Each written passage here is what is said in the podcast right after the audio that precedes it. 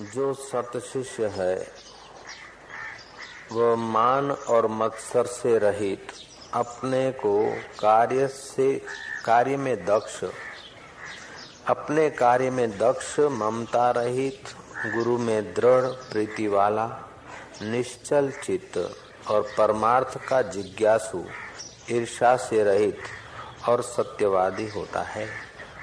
इस प्रकार के नौ सदगुणों से सुसज्जित जो होता है वो सतशिष्य। सतगुरु के थोड़े उपदेश मात्र से साक्षात्कार करके जीवन मुक्त पद में आरूढ़ हो जाता है। गुरु के लक्षण बताए शास्त्रों में, जो प्राणी मात्र का हित चाहता हो, सर्वभूत हिते रता जिसकी बुद्धि हो जो अपने स्वरूप में जगा हो, जिसको जगत मिथ्या भासता हो, स्वप्न तुल्य लगता हो, अथवा त्रिकाल में ही जगत की उत्पत्ति ही न दिखती हो। इस प्रकार की जिनकी दृढ़ अनुभूति है, जो अपने वृत्तियों से पर अपने स्वरूप में जगे हैं, इस प्रकार के कई ज्ञानवान महापुरुषों के लक्षण कहे गए। उनमें मुख्य लक्षण है कि जिनके चरणों में बैठने से हमारे चित्त में शांति आती हो, वो बढ़िया से बढ़िया ज्ञानियों का लक्षण है। ज्ञानवान के चरणों में बैठने से शांति का एहसास होता हो तो ये बढ़िया से बढ़िया उनका लक्षण है। कुछ ऐसे लक्षण होते स्वसंवेद्य और कुछ पर संवेद्य होते हैं। यज्ञ करना, तप करना, तीर्थ करना, कीर्तन करना, होम करना हवन करना, ये स्व करने वाले को भी पता होता और दूसरे लोग भी देखते हैं। ये पर संवेद्य भी है। लेकिन आत्मज्ञान पर संवेद्य नहीं, वो स्व संवेद्य है। वो दूसरों को नहीं देखेगा। आत्मज्ञान तुम्हें हो जाए तो तुम्हारा ज्ञान का अनुभव दूसरों को नहीं दिखेगा। दूसरों का तुम्हारा बाह्य व्यवहार देखेगा, लेकिन तुम अपने स्वरूप में जगे हो, वो तो तुम्हें ही अनुभव होगा। इसलिए ज्ञान का अनुभव स्वसंवेद्य है।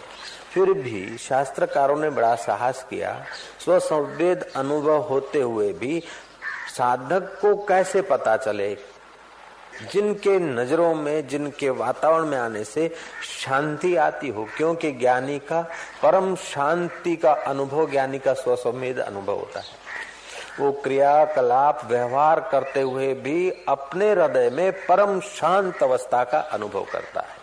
और परम शांत अवस्था से बढ़कर, वो शांति के अनुभव से बढ़कर और कोई जगत में श्रेष्ठ अनुभव नहीं माना गया।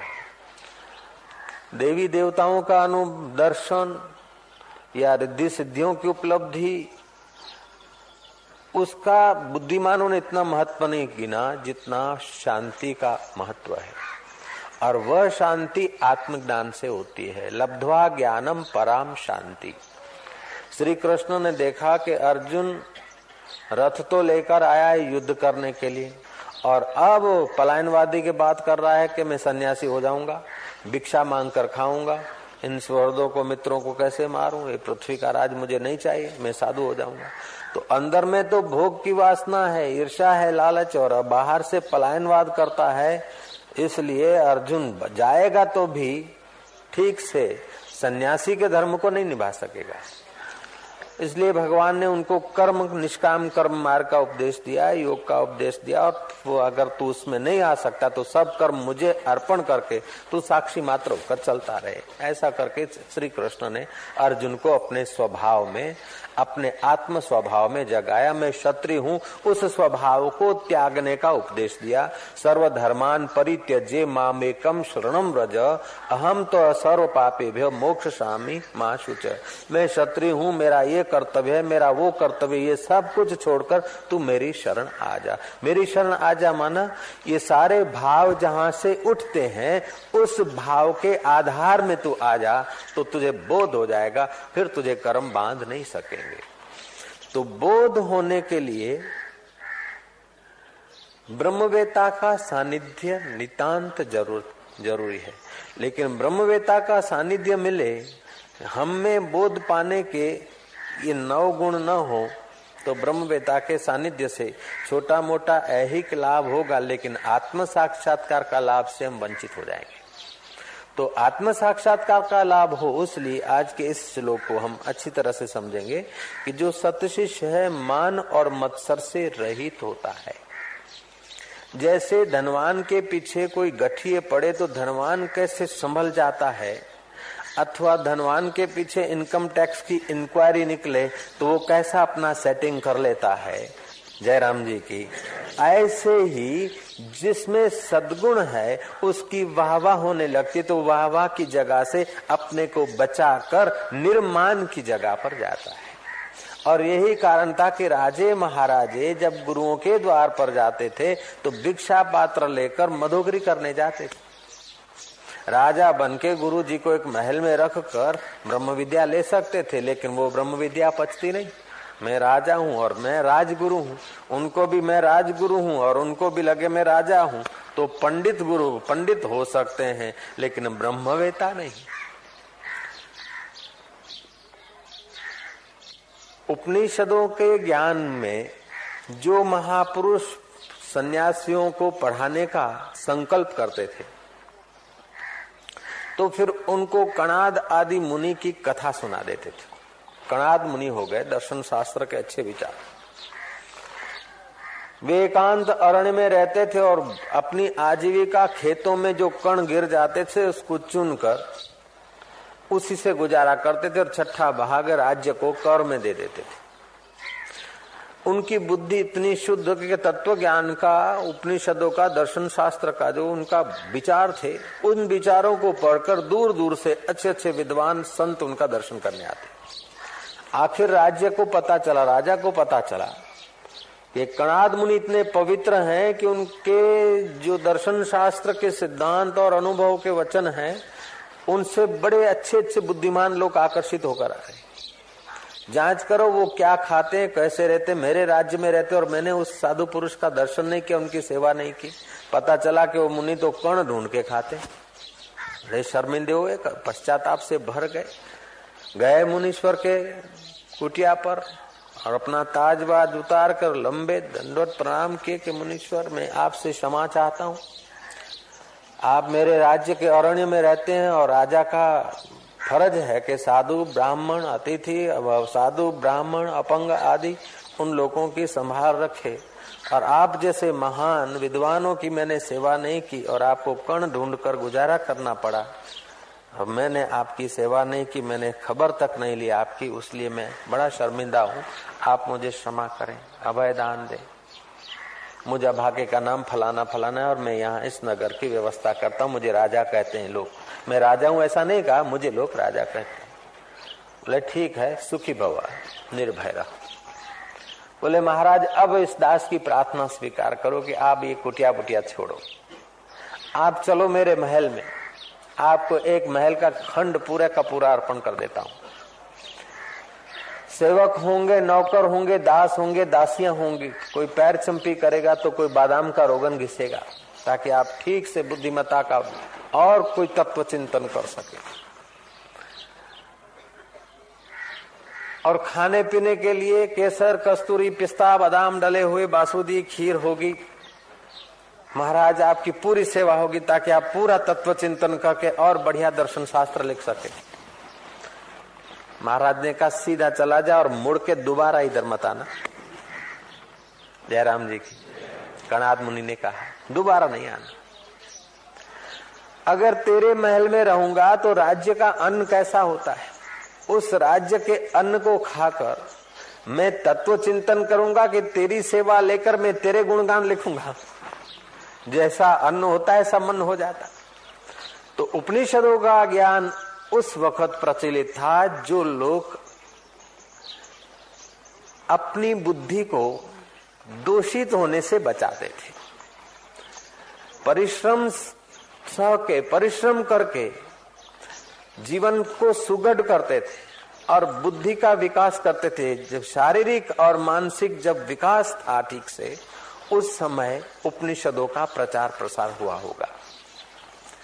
चीन में आज से तीन हज़ार वर्ष पहले कंफ्यूसिस जा रहे थे।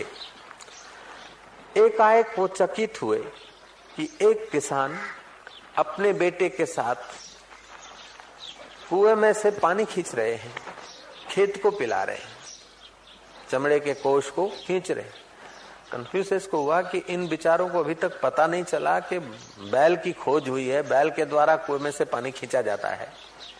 इतना मैन पावर खर्च रहे हैं। जहाँ बैल पावर की ज़रूरत है या मोटर की एक हाउस दो हाउस पावर मोटर की ज़रूरत है, वहाँ मैन पावर बेचारे बिगाड़ रहे मैन पावर की रक्षा करने को मैं इनको सिखाऊं, जरा उपदेश दू। जय श्री कृष्ण। कंफ्यूज रुके और उस बुढ़े के कंधे पर हाथ रख के कहा कि किसान, तुम्हें पता है कि बैल की खोज हुई है। बैल के द्वारा कुएँ में से पानी निकाला जाता है और खेत में सिंचा जाता है।